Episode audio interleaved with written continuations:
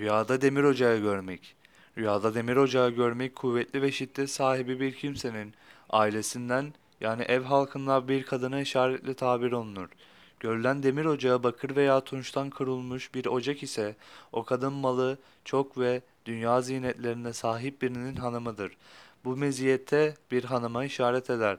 Görülen demir ocağı ağaçtan yani ahşaptan kurulmuş bir ocak ise o kadın malı çok zengin fakat dedikoducu bir kişinin karısını işarettir.